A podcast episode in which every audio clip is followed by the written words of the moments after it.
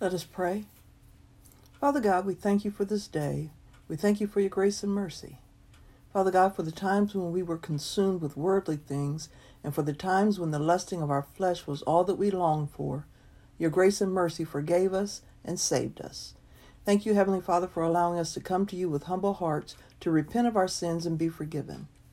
Let our witness of your kindness and forgiveness be our testimony to others, so that they too can be forgiven and no longer dead to sin.